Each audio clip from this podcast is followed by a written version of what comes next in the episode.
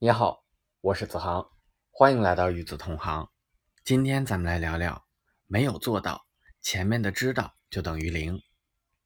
平时我们判断一个人是否聪明，只要看他做出了什么成果，这些成果产生了多少的价值。比如客户购买咨询服务，业绩在一年内从一个亿成长到十个亿，通过品牌包装的建立。将客户产品的品牌力进行了提升，让产品从货架中跳脱出来，促销人员的试吃力度下降，大家的购买理由是冲着品牌来的，而并不是冲着试吃来的，也就意味着咨询起了作用。这样的成果物一定是深入思考的结果，说明这位咨询人员很聪明。做到了从发现问题到解决问题的知行合一，完成了从认知到行动的整套闭环。深入思考是第一步，不仅有了成果物，还贡献了价值。这样的人真的很厉害。平时看书学习，表面上我们知道了这个道理，实际上我们是不知道的。所有人都知道滴水穿石的厉害。可是，真正每天坚持、持续不断投资自己的人又有多少呢？我每天早上五点起来写作文，已经坚持了一千一百二十天，全年无休，做到了知行合一。这个过程伴随着痛苦，不想早起，每天没有素材可写。当这个时期咬牙过去之后，就会发现每天的内容输出并没有那么难。我知道滴水穿石的道理，也做到了滴水穿石，还感受到了滴水穿石的厉害。写作这件事情令人上瘾，于是我就停不下来了。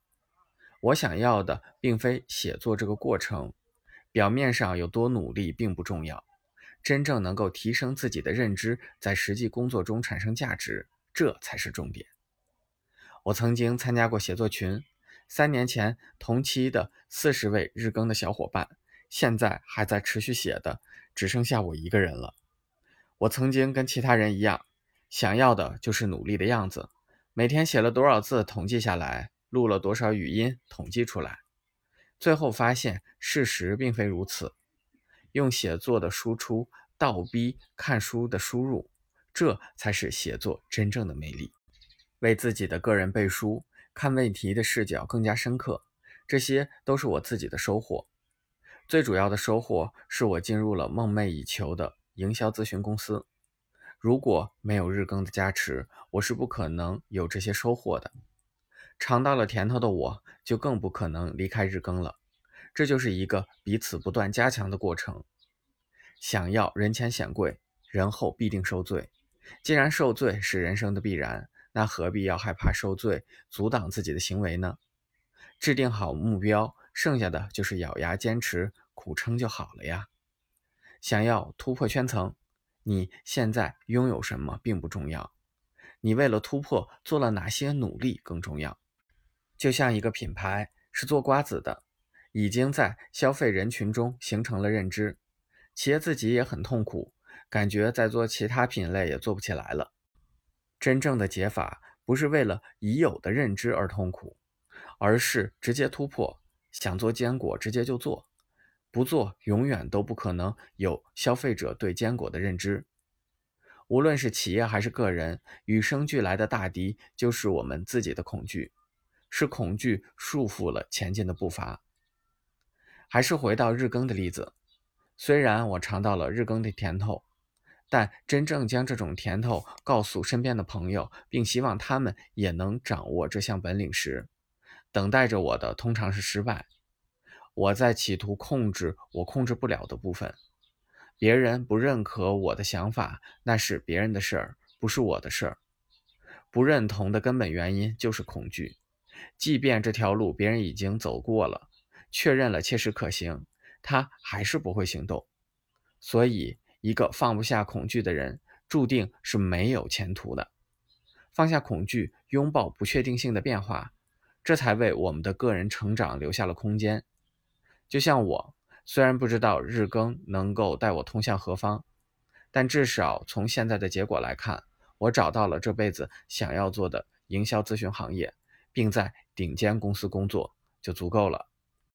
我身边的同事都极度的聪明，从外表看不出什么。如果深聊，你就会发现他们不仅有思想，而且还比我刻苦努力。任何事情都在知行合一。在这种企业文化的熏陶下，自己就像在顺风中骑自行车一样，自己也在这样的熏陶下变得更加努力。表面上看，我是每天都在加班，而实际上我是在每天投资自己。我并不聪明，我只能花费更多的时间投资自己。我感到自己仿佛回到了上学时期，为了高考的冲刺而备战。只不过我现在面临的这场大考，并不是高考，而是将客户的每个任务需求解决好，一步一步的积累做到位了，厚积薄发将会是一个必然会发生的现象。好结果将会自然呈现。聊到这里，我来进下梳理。平时看书学习，表面上我们知道了这个道理，实际上我们是不知道的。缺乏真正的行动，就是学习上的玩物丧志。如果说知道的权重占百分之五十，做到的那百分之五十则更重要。真正决定是否起效的是做到，而并不是知道。没有做到。前面的知道就等于零，知道且做到才是高手。这里是与子同行，好好学习，与子同行，帮你远望世界，重新理解世界。如果你喜欢子航的文字，可以在微信公众号中搜索“与子同行”，航是航天的航，点击并添加关注，我在这里等你。